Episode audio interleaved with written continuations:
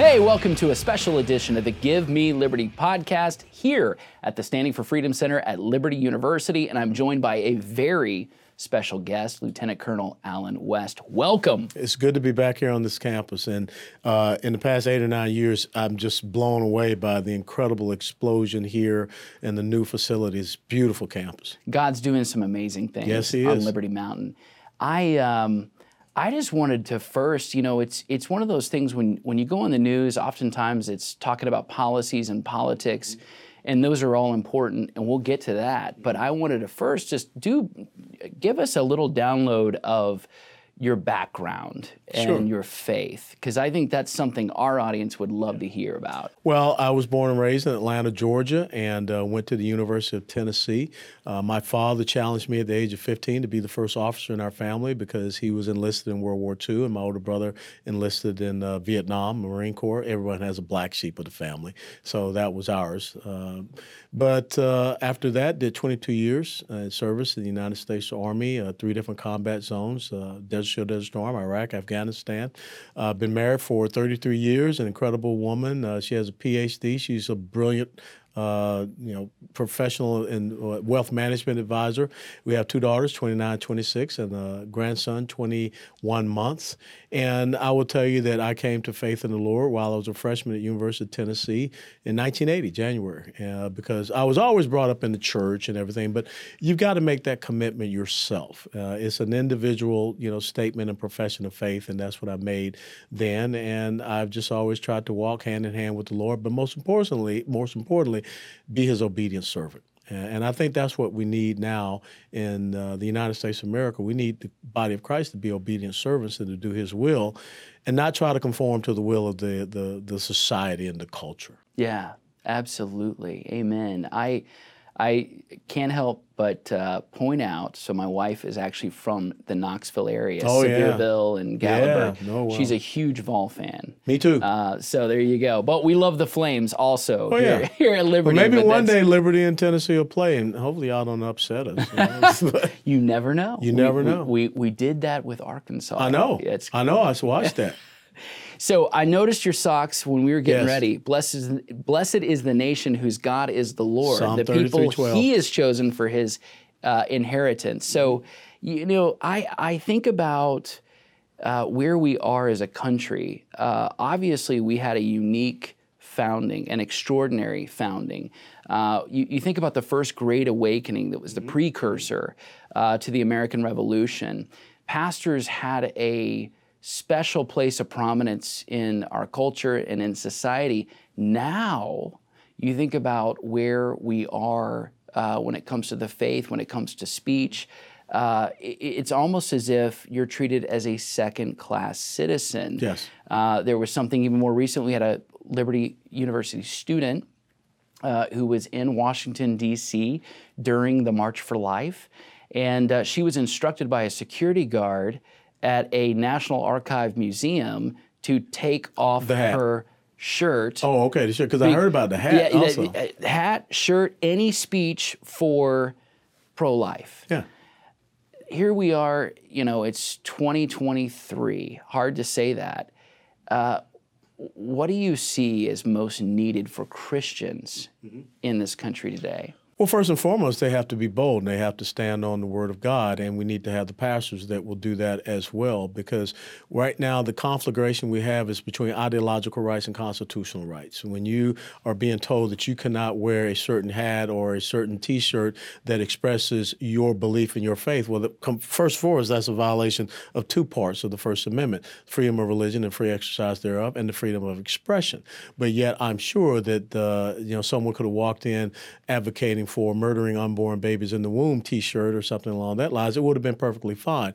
We've got to get government back in that restraining box of the Constitution. We cannot have government supporting uh, the censorship of individual thought. Uh, you know, perspectives and insights that don't go along with the political narrative, uh, and I think that the the fa- the church has to play an important part of that because again, you know, I just share with uh, one of the classes here, Romans twelve two. It talks about we're supposed to not conform to the world. We're supposed to transform it through the renewing of our minds, and so it's a duty and responsibility that we have every single day. Uh, because right now, I think what you see happening is the secular humanists, the progressive socialists who are trying to push our Judeo Christian faith heritage, which is integral to the foundation and the fundamental principles of this nation, they're trying to push it out of the marketplace. They're trying to push it back into the catacombs. And we cannot allow that to happen. So it, it is incumbent upon Christians to basically stand up. Absolutely. That's what we're supposed to do. I mean, you know, Jesus said, if I be lifted up, uh, he didn't say, you know, you guys got to go hide. You know, Matthew talks about us being the salt and, and the light salt is a preserving uh, entity, and, and that's what, that was why it was so important. It, the country, the state of America right now is a direct relation to the state of the church because the church has lost a little bit of its salt and its flavor, and therefore you cast it out if it cannot do its job of preserving this constitutional republic. And that doesn't mean that we're sitting here talking about a theocracy because that's what the left will say. Right. You want to, you know, govern us by the Bible. No. But the precepts and the principles of the Bible, the Ten Commandments, are a part of the establishment of really our basis of law yeah. in this country. So we've got to keep that in the marketplace. They're inextricably linked. You can't totally. pull them out. Right? You know, when you are in the the the chamber of the House of Representatives, the People's House, and all across the uh, the uh, the upper balcony area there, they have the faces of all the great lawgivers of the world. But every single face is a side face except for one. There's only one face that looks at the president when they're giving the State of Union address, the Speaker of the House, and that's the face of Moses. So what does that tell you? That this is part of our fabric of who we are. Absolutely. Absolutely. Okay, I want to shift back to faith and talk a little bit about adversity. Mm. Uh, for our students, you know, they're young, they're they're they're uh, being trained up to be champions for Christ. Yes. That's our motto here at Liberty University.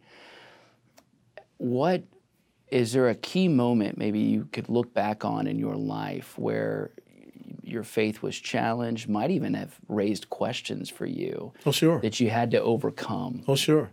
You know, uh, a lot of people probably remember the uh, the action that I took in Iraq as a battalion commander when you know I fired my service nine millimeter pistol over the head of a, an Iraqi policeman uh, because he was not forthcoming with information about ambushes and attacks against our troops, and I reported myself, and I you know it went to a, a grand jury hearing, which you call Article 32, uh, and I was facing eight years mm-hmm. uh, to go to Fort Leavenworth, but when I took off and left Atlanta to go to my first duty assignment at Fort Sill, Oklahoma, my dad, who was a World War II veteran, said one thing. He said, Lieutenant, you must always make sure you take care of your man. You take care of your man, everything will fall into place. And that was something that resonated with me. And so when I think about uh, John 15, 13, where it says, There's no greater love than you have to lay down your life for others, you know, I laid down my career to make sure that my men were safe and protected. And even though I was facing, you know, this prison sentence, I w- was going to stand by. And I never thought when I was on the stand and I was asked a question, you know, now that you have seen all that has happened, with you taking this action. If we could replay this, would you do it again? And I said, you know, if it's about the lives and safety of my men, I'll go through hell with a gasoline can. I did not realize that was going to be that moment because here was a guy that's been wearing a uniform since he was 15, high school, junior ROTC, battalion commander in combat. And now all of a sudden that's taken away from you, and you're sitting there facing eight years in prison for taking an action to protect your troops. And I just turned it over to Lord and said, Whatever you wish to come out of this, let it be for the elevation of you and your kingdom, and let this be a moment where you shine, and, and my faith can shine through, you know, from you through to others.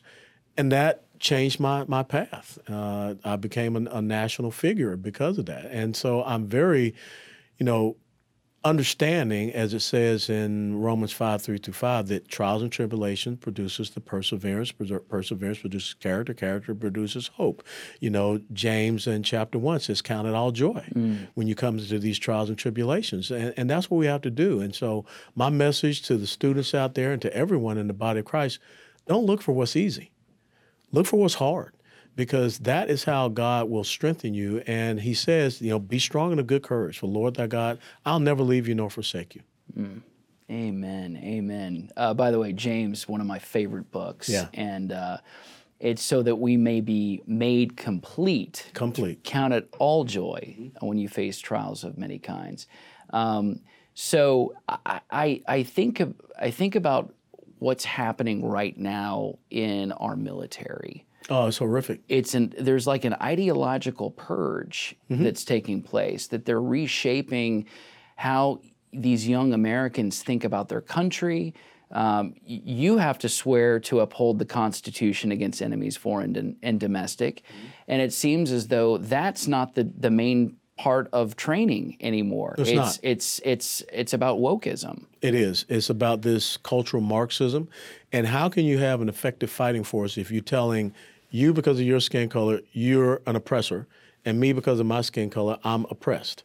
And you will always be perpetually wrong, evil, what have you. How, how can you and I be in a foxhole together mm. and be that, that fighting force if you are pitting us against each other? And so that's why you see the levels of recruitment and retention suffering because we don't have a military that's focused on their primary duty and mission and responsibility, which is to protect this country and fight its conflicts and win. Uh, when you look at what is coming down from this administration and all this wokeism and all this focus on gender dysphoria, you know, the American Psychiatric Association said that gender dysphoria is a mental condition. Okay, this is this is not the, the religion of the left is a mental condition, and so why are we now allowing people into our military with a mental condition? When we kick people out, we don't allow people to come to the military because they have flat feet. But now all of a sudden we're supposed to use taxpayer dollars to fund, you know, this condition. Or, you know, the Secretary of Defense, Lloyd Austin, sent out a letter recently and said that female troops have to be prepared for biological males to be in the shower with them. That's not your duty. That's not the mission of the military. And so you see the degradation of our capability and capacity. And right now, the number one geopolitical foe that we have is China. And the means by which a country extends its hegemonic power, dominance, whatever you want to call it, is through a strong navy. Well, China has a larger surface uh, vessel fleet than we have in our navy, and but yet our navy can tell you about proper pronouns. Or the Air Force at the academy, they're being told you can't say mom or dad, and the Marines are being told now that maybe they shouldn't say sir or ma'am. Now, what does that have to do with the readiness of our military? And so it is very troubling to me to see what is happening because this this ideology, and, and really it is a religion of the left, it is taking over every single aspect of our culture and our society and our government. Yeah, I, I, I think about not only the external part, the external part of China is very scary, but the internal part is we're losing our virtue, we're losing Yes. our morals, we're becoming corrupt from within. Yeah. And we're no longer, tr- we can no longer trust one another, even as Americans. I think about where we were on uh, 2001, 9 11. Um, you know, we were united as a country that day. Uh, overwhelmingly, the Senate, Republicans and Democrats were singing "God Bless America." I don't know if we could do that again in 2023. And you know what else was interesting about uh, the aftermath of September 11th? The the place where everyone wanted to go was to the church. But yet, when we go into the crisis of COVID, the first thing the government wants to shut down is the church. the church. So that tells you everything. That this place where everyone wanted to go to in 2001 because the, the, the evil that attacked us, all of a sudden now we have made the church the evil that we want to keep away from people. When we are going out there saying that pastors, even if you have service in a parking lot and people are sitting in their own cars, we're going to fine you for that. Or we're going to take down the license plates of the people that are there in the parking lot and we're going to, you know, fine them. We may even arrest them. That's a complete violation of our very first liberty that we have, which is the freedom of religion and free exercise thereof. So, what we see happening is the secular humanists are trying to undermine everything about the omnipotence and the omniscience of the Creator God. You know, if God can't get Adam and Eve, male and female, you know, two genders right, then how can He get this whole inalienable rights thing right? You know, life, liberty, property, pursuit of happiness, whatever. You know, if God, you know, He, he doesn't have anything to do with weather. You know, it's, it's about man-made climate change, and we can change the climate as long as you, you know, you know, go buy a green vehicle, which most of us cannot afford. Right. But but these are the ways that the lack of focus on our faith is affecting the policies that are coming out that are undermining the foundation of our nation. So here coming up, uh, the president is uh, expected to sign uh, a treatise with the World Health Organization. Totally wrong. And It, Totally wrong. WHO is a client Of China. organization of China. So you're mentioning COVID, and one of the policies was church is not essential. By the way, the Freedom Center launched a campaign um, surrounding John MacArthur, James Coates, and other uh, pastors. James Coates is actually a Canadian pastor to open the churches. Church is essential, and um, we don't ultimately. Caesar has no say in this matter because it's our our edict, our standing order is with our commander in chief, who is God. Right. Um, but how do you see that playing out if the WHO is is running our COVID policy or our response to really just medical freedom? Say no. States have to say no, counties have to say no. Because, first and foremost, it's unconstitutional. This goes back to the exact same thing what you saw with uh, Barack Obama with the uh, Paris Climate Accords. Uh, treaties have to be ratified in the Senate. Uh, and you just cannot sign this thing and say, you know, we are now subservient and we're going to send taxpayer dollars as part of this. And that's why Donald Trump was able to revoke it because it really is just an executive order. And the same thing with this.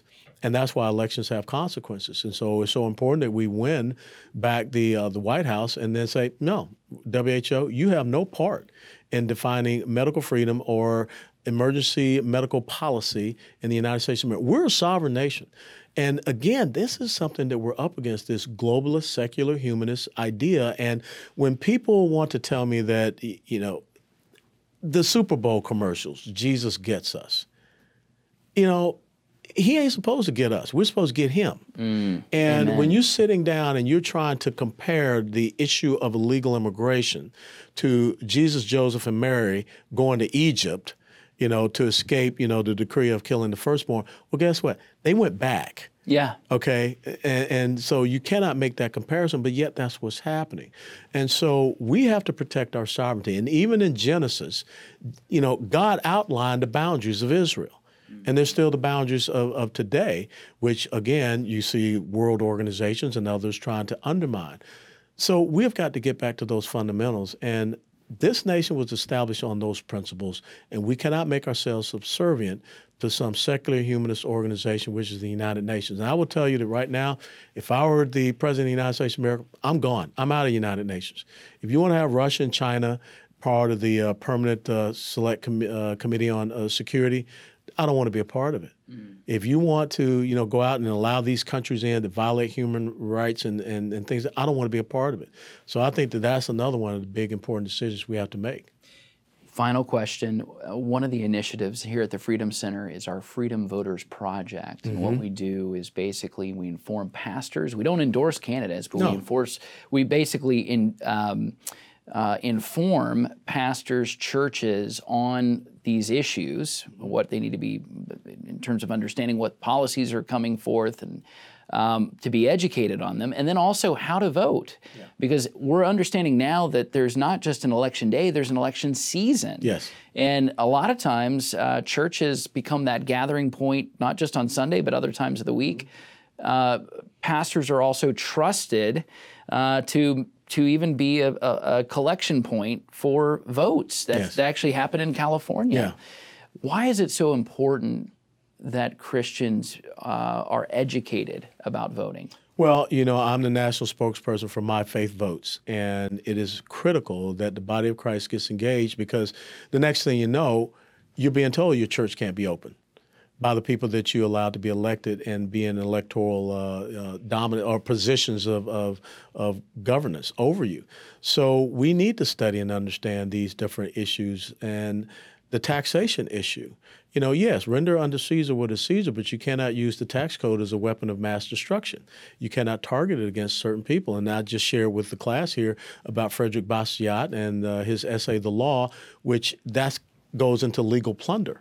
And so Christians need to understand their place. And so many times folks refer to Romans 13 saying that Christians are supposed to be subject to government. Christians are supposed to be subject to righteous governance, not just any government. Uh, because when you remove that qualifier, then you get the Hugo Chavez's. Then you get the, the Hitlers, the Mussolinis, and all of the other dictators, theocrats, and autocrats. So we've got to get engaged and understand this is 24 7, 365. There's not an election season, there's a continuation, and we have to find that steady state of engagement. And pastors have got to address these issues from the pulpit. Amen. Lieutenant Colonel Allen West, thank you so much It's my pleasure. for joining us. Thank you.